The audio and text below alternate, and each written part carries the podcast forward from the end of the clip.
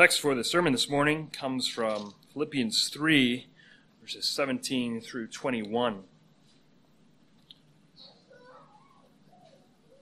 As we've been working through the book of Philippians, we've seen uh, Paul bring out numerous principles that Christians should follow. And we see three particular principles drawn out from our text this morning. So let's turn our minds and our hearts the reading of God's word as we find it in Philippians 3, verses 17 through 21. This is God's holy, inspired word. Brethren, join in following my example, and note those who so walk, as you have us for a pattern. For many walk, of whom I have told you often, and now tell you even weeping, that they are the enemies of the cross of Christ, whose end is destruction, whose God is their belly, and whose glory is in their shame, who set their minds on earthly things. For our citizenship is in heaven, from which we also eagerly wait for the Savior, the Lord Jesus Christ, who will transform our lowly body that it may be conformed to his glorious body, according to the working by which he is able even to subdue all things to himself. Jordan Peterson is a famous Canadian clinical psychologist. He is of more recent fame due to his socially conservative stance against Canadian legislation that said you could not discriminate against people based upon their gender identity or expression. In other words, this, this legislation dictated that you had to call people by their preferred pronouns. Jordan Peterson, Jordan Peterson has been speaking against such legislation because it is an attack on freedom of speech, not necessarily because he has moral qualms or concerns about such language. But Jordan Peterson has also written a book called 12 Rules for Life. And in this book, he presents principles that should guide one's life they are to live a happy, prosperous life. However, these rules proceed from a very secular, evolutionary mindset. And while Jordan Peterson does borrow some principles from a, a Judeo Christian standpoint, he's not interested in presenting uh, principles that are that flow from a God, Christ centered life, a Christ honoring life. It's merely uh, uh, generic secular principles that he presents. However, in Philippians 3, verses 17 through 21, Paul really gives us three principles for a Christ centered pilgrimage. These principles are certainly not exhaustive for the Christian life, but they are three important and necessary principles that encourage us as pilgrims to grow in our sanctification. We, as believers in the Lord Jesus Christ, are not to live as citizens of this world. In uh, our time of Sunday school this morning, we talked a little bit about Abraham and Sarai and, and their pilgrimage. And, and we, as Christians, view this world not as our home, but we look forward to that city whose builder and maker is God. And as we live in this life, we are to fix our eyes on the Lord Jesus Christ, seeking the things of Christ and not our own things. And as we continue this pilgrimage, we must follow godly examples. We must mourn with a gospel driven sorrow, and we must walk as citizens of heaven. These are the three principles that help direct and guide the believer in his pilgrimage. The first principle for the pilgrim is that we must walk following the examples of godly men and women. Paul says in Philippians 3 verse 17, Brethren, join in following my example and know those who so walk as you have us for a pattern.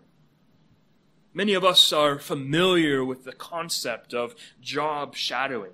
Job shadowing is when a new employee follows a more experienced employee as he goes about his job. This is done to teach and train the new employee, employee in the work that he will one day do by himself. When Christ trained the disciples, the disciples followed him on a day to day basis. They heard the sermons Christ preached. They saw the signs and wonders he performed. They ate and drank with him. They fellowshipped with him. They prayed with him. The disciples were really job shadowing Christ. Uh, and they were doing this in a, in a sanctified sense. And Paul urges us here in Philippians 3 to have such a sanctified job shadowing. As we live the life of faith, we are to imitate Paul as he imitates Christ. And what a man to imitate. This man was a man who lived a life sold out for Christ. He would not be content unless he was following Christ. Paul loved Christ such that he was willing to endure beatings, prison, a stoning, three shipwrecks, constantly in perils, constantly being persecuted by Jews and Gentiles. Paul was willing to endure weariness and toil, sleeplessness, hunger and thirst, cold and nakedness because of his love for Christ. But he also endured these because he had a deep love for the church and he desired the churches to grow in an understanding of the Lord Jesus Christ as their Savior. Paul was a man who came preaching not with the excellency of speech, but he came with one desire. And That desire was that they might know Jesus Christ and Him crucified.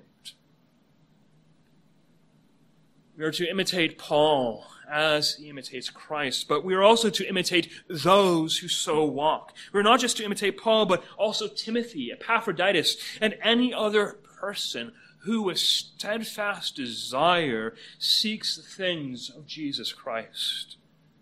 And you are to imitate those who follow Christ with a passion and zeal that is in accordance with the testimony of Scripture. You are to learn from the example of faithful saints, watching and observing how they conduct themselves in this world. And you are to do likewise. So learn from godly saints how they rest upon Christ in times of trials and difficulty.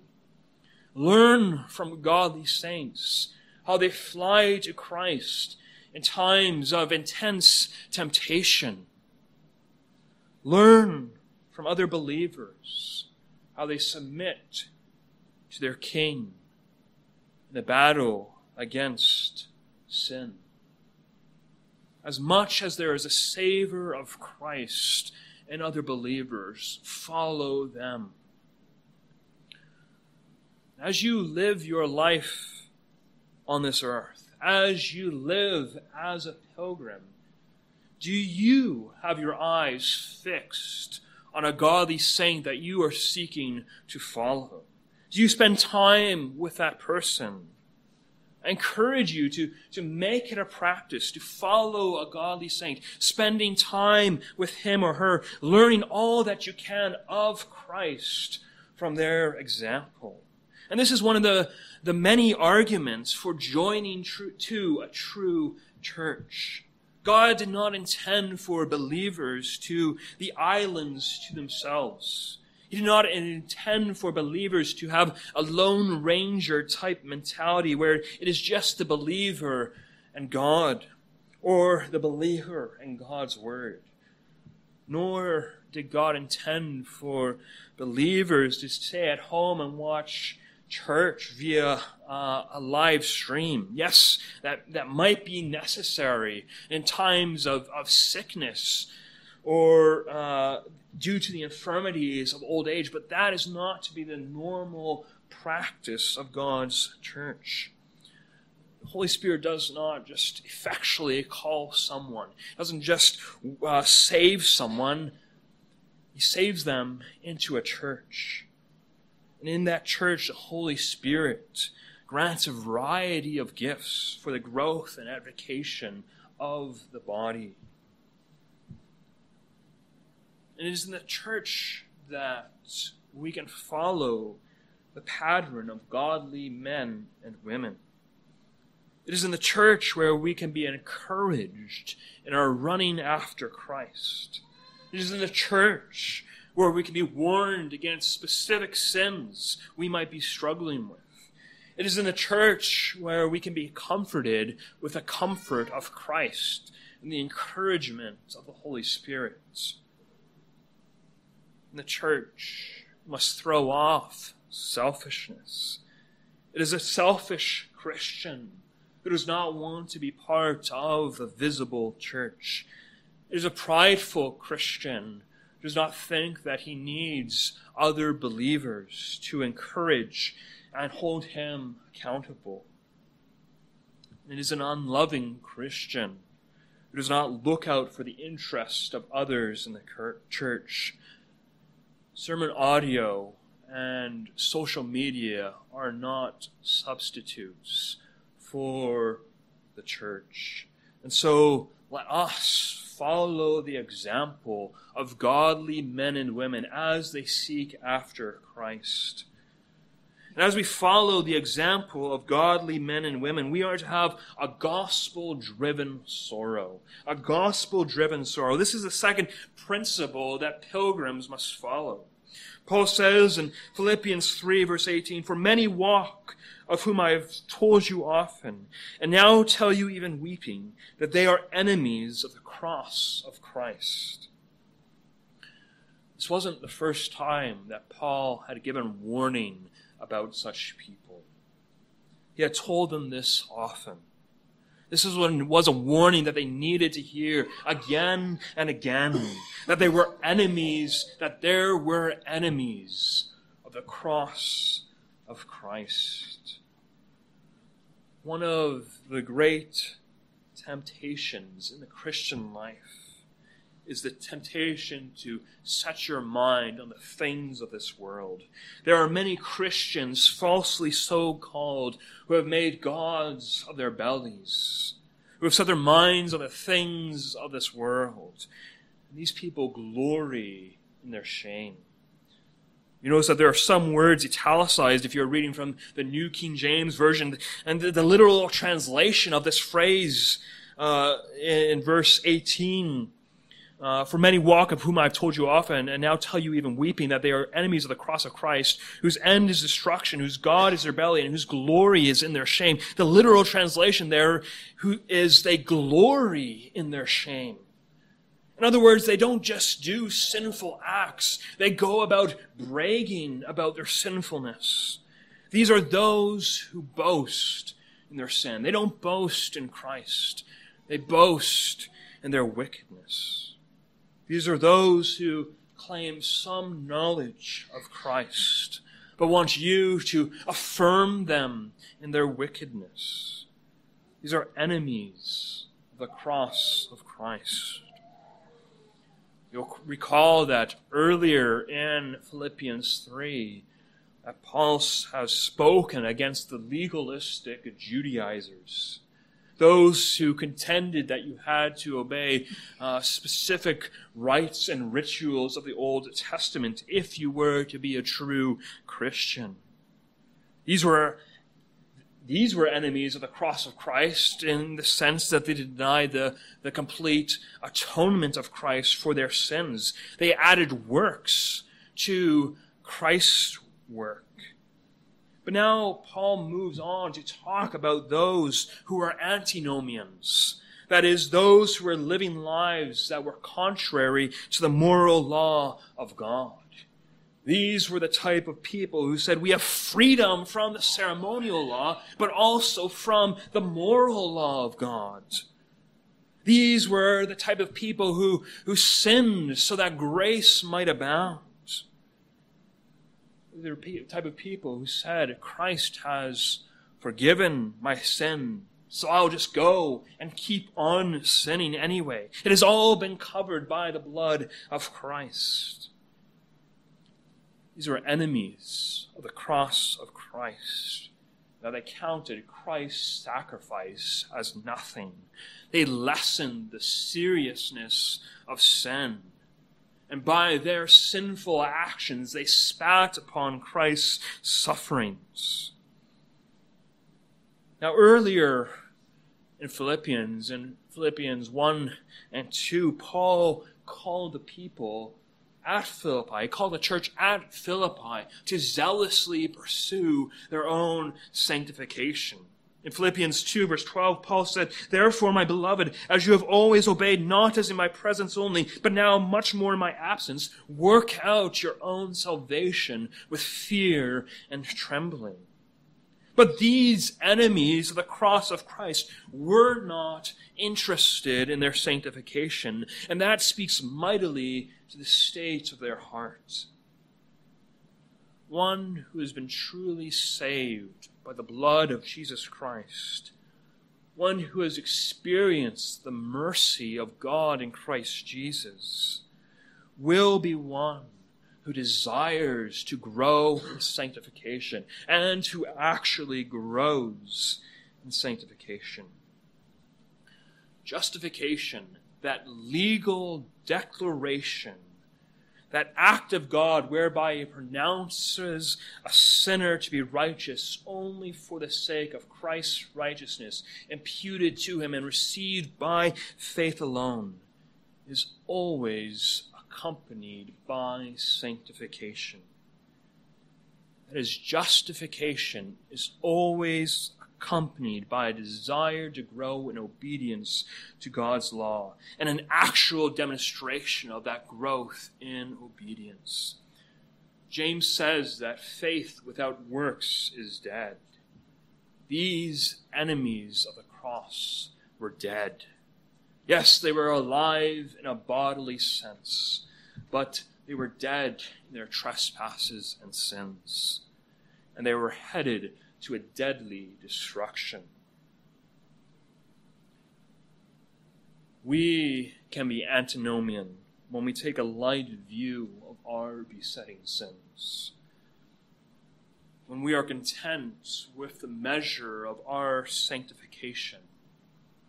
Those times when we sinned sin boldly, taking little heed to our conscience, screaming at us that this is wrong that we love the sin so much that we would rather set our eyes on the things of this world than set our eyes on Christ. I believe that we are often legalistic with the sins that we are good fighting at. But we are antinomian with our frequent besetting sins. We need to take this warning that Paul gives in our text Paul did not give this warning frequently because it was a pet subject of his. Paul gave this warning frequently because of the very real danger that this type of mentality poses for the Christian pilgrimage.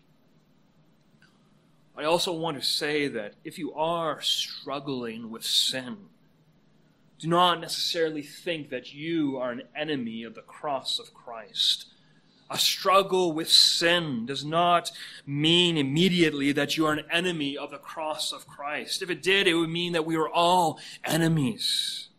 But when Paul is talking about these enemies of the cross of Christ, he is speaking of those who are very evidently not bearing fruit and were ex- exceptionally loose with the moral law of God.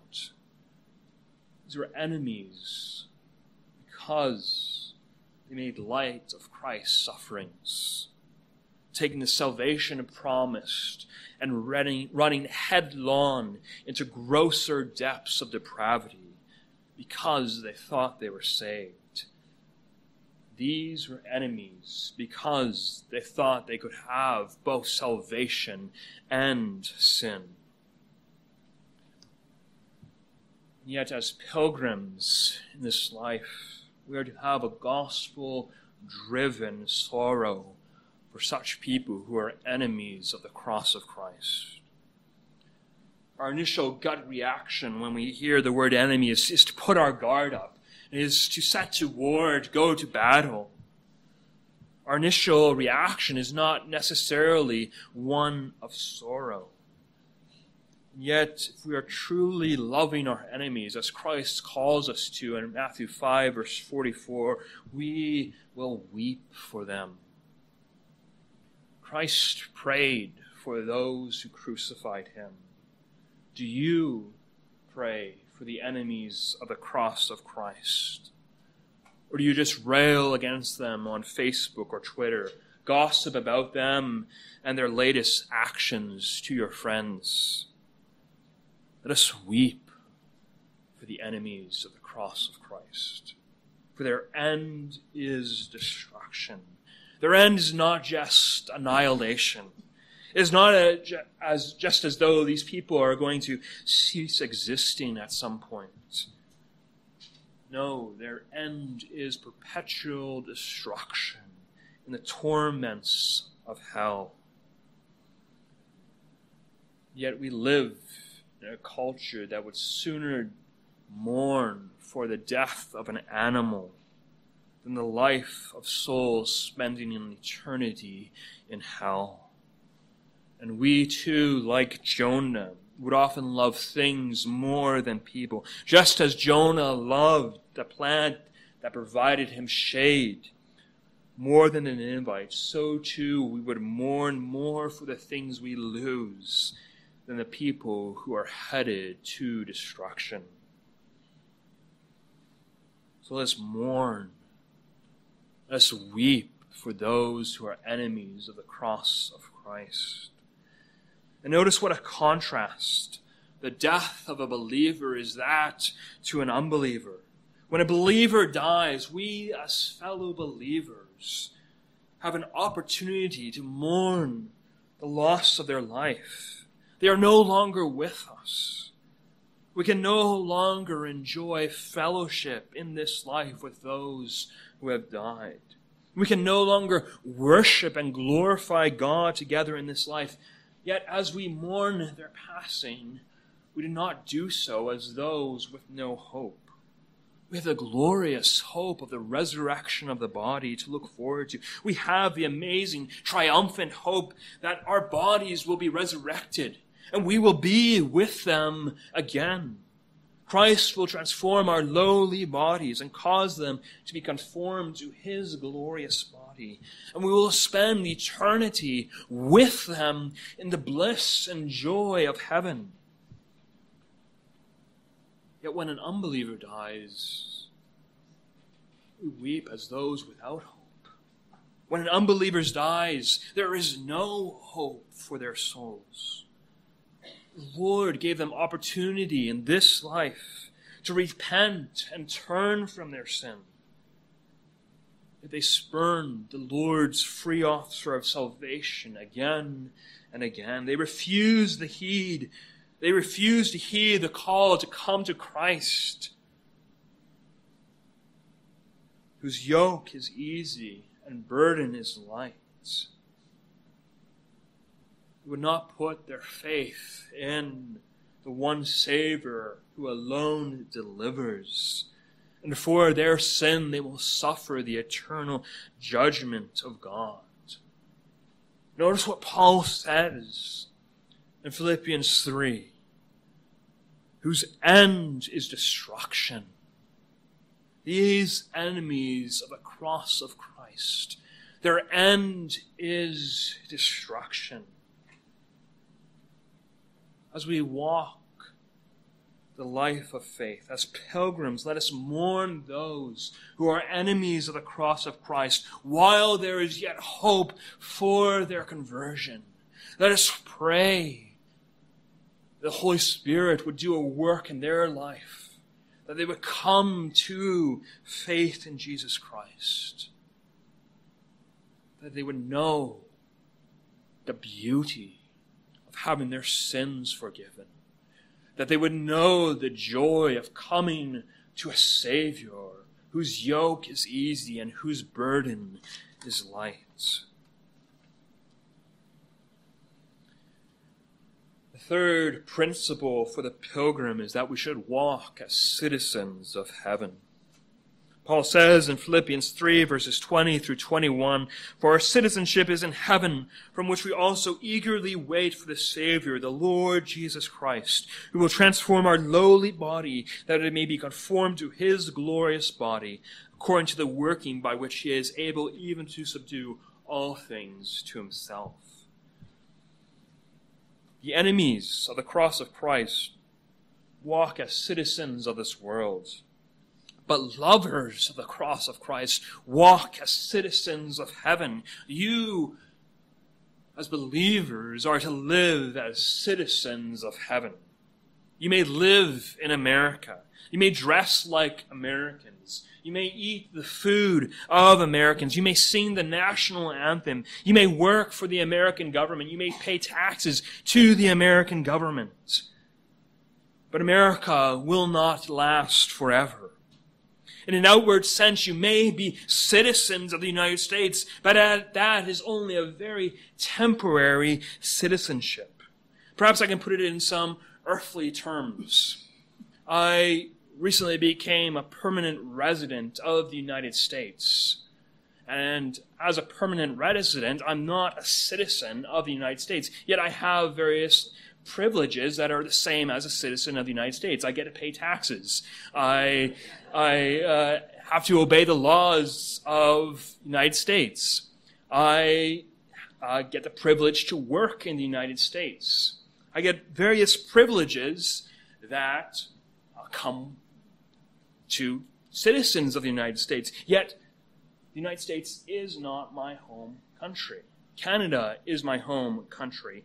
Similarly, you, in a spiritual sense, are just permanent residents of the United States. Your true citizenship is not in the United States, it is in heaven. Your life on this earth is but a small dot on the infinite expanse of eternity. Do you live in recognition of that understanding?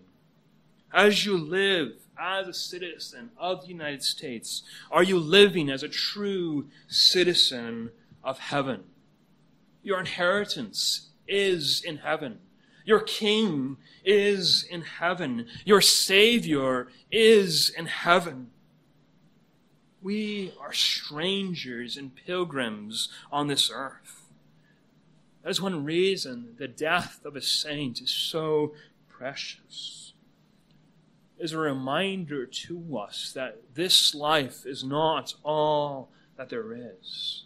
It's a reminder that this life is exceedingly temporary. And When a saint dies, we are reminded that our hope is not in this life. Our hope is in heaven. We are headed on our way to our true homeland, our true country. Lord promised Abraham that he would live to a good old day, age and he would die and go rest with his fathers. That is our hope as well. And living as a citizen of heaven means that we do not just look forward to the day of our death. Sometimes as Christians we can say things like, I, I long to be with the Lord. Or when we are comforting Uh, believers with the loss of a loved one, we can say something like, She is in a, a better place now. That, that is certainly true. I'm, I'm not denying that. Once we die, our souls immediately leave our bodies and go and be with the Lord. That is a great blessing and a great comfort that the believer has. However, that is not the end. That is simply the intermediate state. There's so much more to look forward to. And Paul speaks to this when he talks about the resurrection of the body in our text. It is the resurrection of the body which will be that great consummation. It is that which we set our eyes on, when our body will be made like the glorious body of our Savior. I bring this up in particular because the secular world we live in has a very negative view of the body. And we can have, be tempted as Christians to have that same hatred of our bodies. You might be tempted to think that, that the culture we live in does love the body because of the abundance of, of sensual and carnal pleasures that culture offers. It offers limited, limitless sexual pleasures through the mediums of internet pornography. It offers continuous sumptuous food through fast food or the grocery stores. But the world has a very sad understanding of the body. It hates the body. And, and this hatred is seen in that the body is something that needs to be manipulated and tortured to conform to one's gender, one's perceived gender identity. The body is something that needs to be attached from the emotions of men and women so that they can survive a hookup culture. Oh, don't worry about the fact that you're having an emotional, difficult time in this hookup culture. Just enjoy all the, the sex that you can. The world hates the body. The body is something that needs to be pleasured to the fullest extent, with no heed given to the shame and guilt that comes from sin that as Christians, we believe that God has created all things good. The body is part of the good creation of God. And Paul does not have a low view of the body here in our text. Yes, Paul says that we have a lowly body, a body literally of humiliation, but is lowly and humiliated because of sin. Our bodies feel the effects of sin, of the curse of sin. Bodily weakness and frailty are a result of the fall. The mental effects that aging has on older parents is a result of the fall. Sickness, disease, and death are all effects of the curse of sin on our bodies. And there should be reminders to us of the devastating eternal effects of sin. And it is in this sense that we have lowly bodies. Yet Christ, who is a complete Savior, not just a Savior of the soul, but also a Savior of the body, will give us glorious bodies at His second coming. And we are to walk as citizens knowing this blessed truth. Walk as citizens knowing that your Savior has purchased an amazing, fulsome, heavenly reward for you. You will not always experience the pain, the weakness, the frailty of your bodies. But you will know what it is to have a glorious body and your hope for that is in the perfect work of Jesus Christ, who even now is subduing all things to himself. He is the King of kings and Lord of lords, as we read in our call to worship this morning. He is the risen and ascended King who reigns over all the principalities and powers of the earth. And he surely has the power to transform our lowly bodies into a truly glorious body. So let us live as pilgrims on this earth, walking not as citizens of this earth, but as citizens of heaven. Let's look forward to that day when we will know the joy of having a resurrected body conclusion, practicing these three principles of pilgrims helps us to ever focus on the reality that our citizenship is in heaven. As we follow the example of godly saints, we are testifying to the, that reality that Christ has died for us, that He has justified us.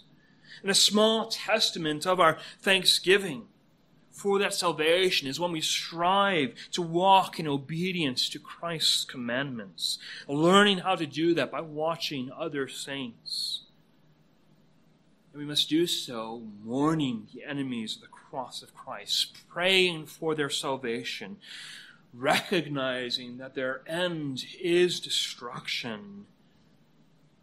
As we mourn for the enemies of the cross of Christ, we are watching against that temptation that we have as well to make gods of our bellies, to make gods of the things of this world. So let's walk as citizens, knowing that our end is not destruction. Our end is not our bellies. Our end is not the things of this world, but our end is the glory of the resurrection. Let us walk knowing that our citizenship is in heaven and so glorify our great Savior, the Lord Jesus Christ. Let us pray. Our Father and our God, we come before you as humble pilgrims, thanking you, Lord, that this life is not all that there is. We give you thanks that our citizenship is in heaven. And Lord, we pray that as we walk as pilgrims and strangers in this world, that we would not be led away by diverse temptations. Help us, Lord, to grow in our love for you as we follow the examples of godly saints. Help us, Lord, to long more and more for that day when we will be with you in our resurrected bodies. And Lord, we pray we mourn for those who do not know you. Lord, we pray that the enemies of the cross of Christ will come to a saving faith in you. Pray, O Lord, that your gospel would work mightily in their hearts, that more and more people would testify to the glory of salvation in Jesus Christ and might praise your great and glorious name. We pray this all in Christ's name. Amen. Let's respond to the preaching of the word by turning in our psalm books and singing Psalm 119, the B selection. Psalm 119, the B selection. This psalm asks that question How shall a young man cleanse his way? we can ask that similar question How can a pilgrim cleanse his way? How can a, a pilgrim learn how to walk in this life? And the answer is let him take heed to the Word of God. Let him focus his eyes on the Lord Jesus Christ. Let him, with all his heart, seek God. So let's sing Psalm 119, the B selection.